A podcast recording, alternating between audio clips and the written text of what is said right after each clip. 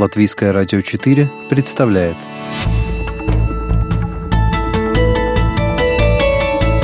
Человек и его поступки. События и его значения. В программе «Мир в профиль»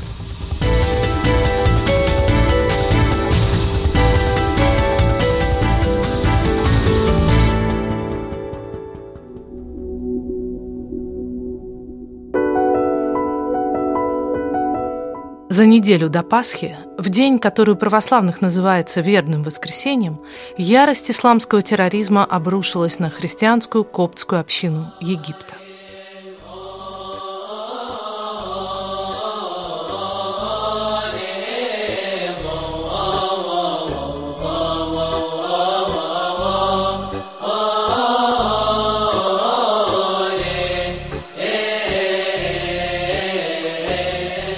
Смертник привел в действие пояс шахида во время праздничного богослужения в городе Танта, забрав с собой жизни 31 человека. Примерно через полтора часа охранники у кафедрального собора Святого Марка в Александрии остановили перед рамкой металлодетектора человека, одетого на манер прихожан-коптов. Семеро полицейских, среди которых были и мусульмане, погибли, исполняя свой долг, когда террорист все-таки успел нажать на кнопку. Взрыв стал роковым еще для 10 человек, находившихся поблизости. Но задержание преступника на посту охраны спасло жизни тем, кто находился внутри, в том числе Тавадросу II, носящему титул патриарха и папы Коптской церкви. Программа «Мир в профиль» этой пасхальной недели посвящена ему, древнему народу коптов и всем, кто терпит сегодня гонения за христианскую веру. У микрофона журналист Латвийского радио 4 Анна Строй.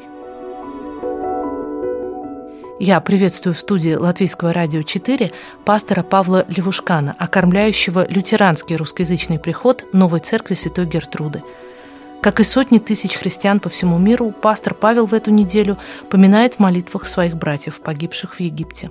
Сегодняшний день христиане являются самым гонимым меньшинством в мире. По разным оценкам, в разных странах мира на сегодняшний день подвергаются преследованию или давлению около 100 миллионов христиан.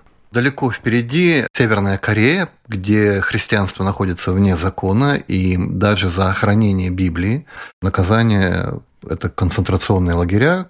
А на втором месте находится Ирак – где на сегодняшний день из полутора миллионов христианского меньшинства, населяющего страну до всех событий, связанных с гражданской войной, с осталось не более 150 тысяч. То же самое можно сказать об Эритрее, об Афганистане. Мы все знаем трагедию в Сирии, которая разворачивается буквально на наших глазах. Большинство стран, где преследуются христиане, это, конечно же, страны исламские, абсолютное большинство. Хотя, с другой стороны, мы знаем, например, о преследованиях христиан в Индии, в Лаосе, в Вьетнаме, в некоторых других странах части ненависть националистов по отношению к христианам была связана с фактами агрессивного миссионерства, но постепенно это выродилось в форму открытого насилия в отношении христианского меньшинства.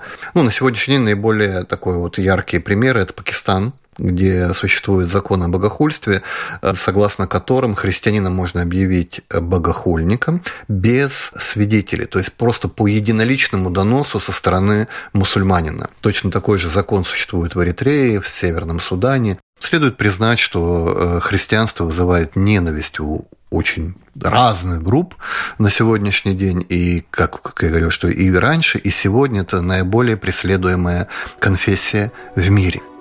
Египет долгое время был оазисом относительной веротерпимости. Все-таки христиане и мусульмане живут в этой стране бок о бок на протяжении 13 веков. Копты – прямые потомки строителей пирамид, принявших христианство в IV веке нашей эры. Давайте послушаем фрагмент лекции российского религиоведа Алексея Муравьева.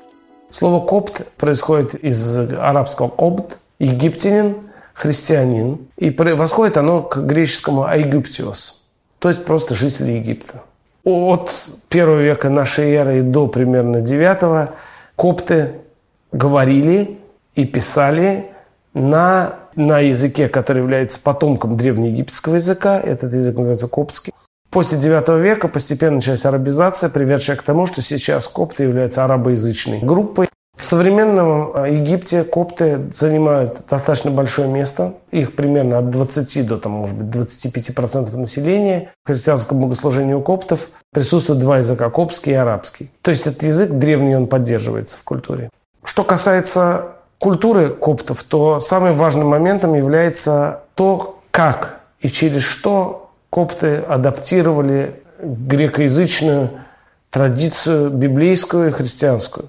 Копты перевели прежде всего огромное количество житийных агеографических текстов. Эти тексты составили такую э, критическую массу, что в большой степени определили сознание коптов, которые часто говорят, что они мыслят житийными категориями. Это значит, что люди воспринимают чудеса, происходящие э, в жизни, как обычную часть э, житийного пространства. Важным в коптской культуре является сторона, связанная с мученичеством и монашеством. И, и коптские повествования о мучениках э, – это отдельная большая литературная традиция.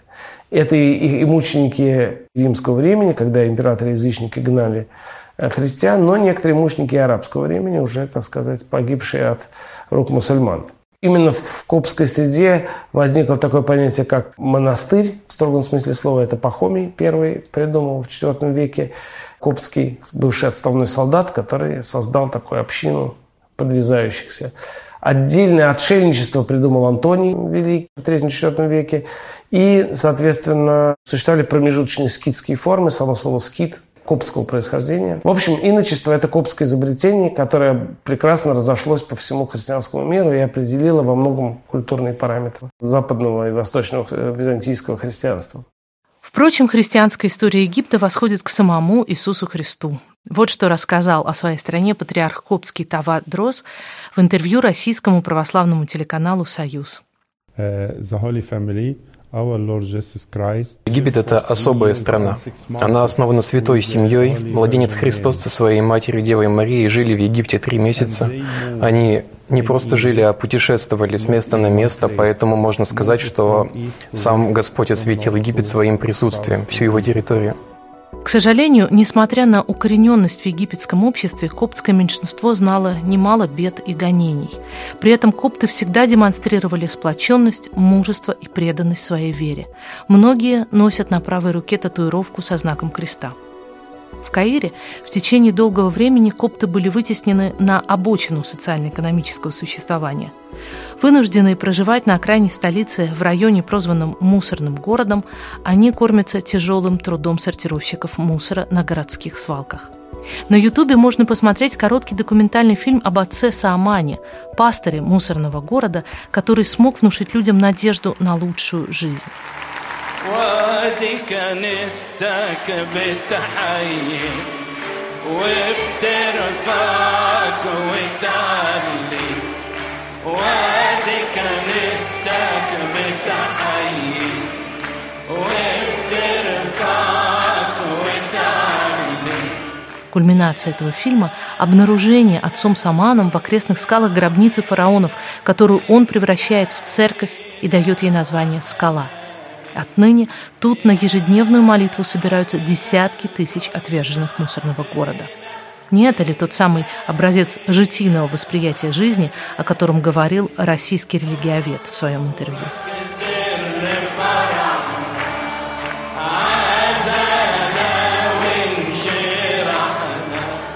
Тавадрос, в русской традиции Феодор, занял престол представителя Коптской православной церкви четыре с половиной года назад – с уходом его предшественника, папы патриарха Шинуда III, ушла и эпоха Хосни Мубарака, президентство которого в Египте затянулось на 30 лет.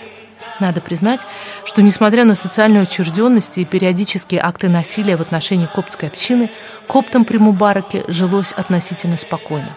Именно из среды коптской интеллигенции вышел еще один знаменитый египтянин – Бутрас Бутрас Гали, занимавший пост генерального секретаря Организации Объединенных Наций. Тавадрос – выходец из тех же кругов. Он получил научную степень в области фармакологии в Александрийском университете, стажировался в Англии во Всемирной организации здравоохранения, работал на государственную фармакологическую компанию, пока не принял монашеский сан в 1988 году. Тавадрос – блестящий теолог, автор 12 книг. Он находится в интенсивном богословском общении с главами разных религиозных деноминаций. Несколько лет назад Тавадрос обратился к папе Франциску с предложением избрать для всех христиан единую дату празднования Пасхи, например, третье воскресенье апреля. Понтифику эта идея понравилась. Возможно, мы еще доживем до ее притворения в жизнь.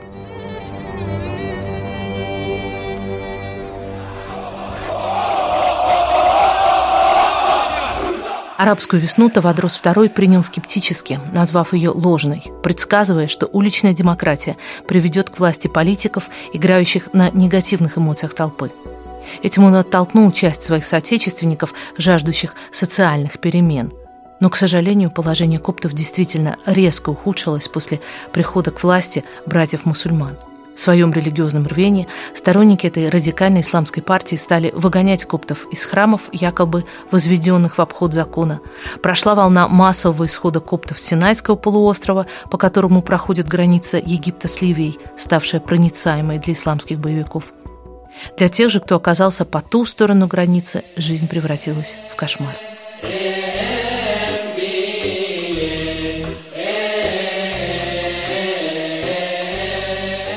Феврале 2015 года исламисты на камеру обезглавили 21 человека. Все они были коптами и умирали с именем Иисуса Христа на устах. Когда видео расправы выставили в сеть, это удалось прочесть по губам казнимых.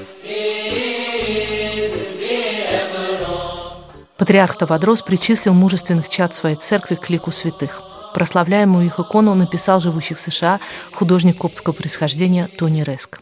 На ней на берегу моря изображены люди в оранжевых балахонах со связанными руками, ангелы, венчающие их коронами мучеников и ожидающие их на небесах Иисус Христос. Президент Египта пообещал за счет государства построить храм в центре провинции Альминья, откуда были родом большинство погибших. В своих интервью и обращениях коптский патриарх не раз подчеркивал, христиане и мусульмане его древней страны способны жить в мире и во взаимном уважении. Признавая факты исламистского плана по выдавливанию христиан с Ближнего Востока, Тавадрос II уверен, он обречен на неудачу. Есть одно «но». Христиане никогда не покинут Ближний Восток. Мы, как церковь, не рекомендуем бежать со своей родины. Мы призываем защищать ее, в каком бы состоянии она ни была. Люди на Ближнем Востоке по своей природе очень добры и всегда стремились к решению проблем мирным путем, и до сих пор они призывают к миру. Однако смесь религии и политики – вот что ведет к обострению ситуации. Здесь я хочу привести такой пример в качестве иллюстрации. Если представить религию яйцами, а политику камнями, то когда мы положим яйца и камни в одну сумку, то ничего не останется. От яиц они разобьются, но и, камни запачкаются. В итоге у нас не будет ни того, ни другого в полноценном виде. Именно поэтому египетская церковь и все христиане Египта выступают за четкое разделение церкви, христианства и политики. После терактов в вербное воскресенье Президент страны Абдул Фатах Ас-Сиси, мусульманин, объявил режим чрезвычайного положения на три месяца и отдал приказ усилить полицейские патрули подразделениями военной охраны. Особое внимание уделяется контролю за границей с Ливией. Глава государства собирается в этом месяце посетить США, где проживает значительная кубская община и, вероятно, хочет произвести впечатление сильного и демократичного руководителя. В конце апреля в Каире ждут римского понтифика, который пообещал не отменять свой визит из-за терактов. Поминальные службы по погибшим прошли и в мусульманских мечетях Египта. Говорит пастор Павел Левушкан. Жертвами э, террористов становятся не только христиане, но также и мусульмане. Э, религиозный терроризм осуждается э, лидерами богословскими, прежде всего, лидерами ислама.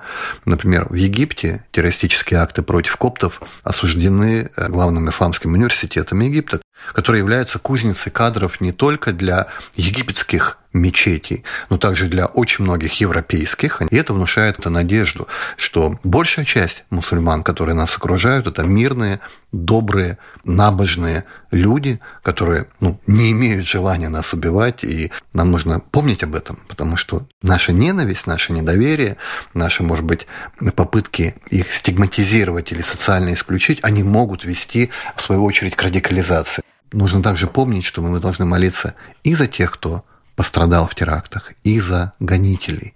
Потому что Библия нам говорит, чтобы мы молились за врагов наших.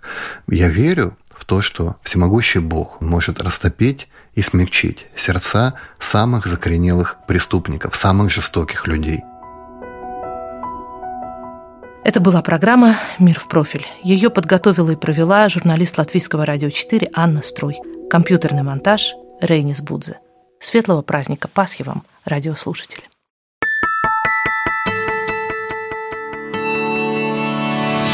Человек и его поступки. События и его значения. В программе «Мир в профиль». Каждую субботу в 12.10 на Латвийском радио 4.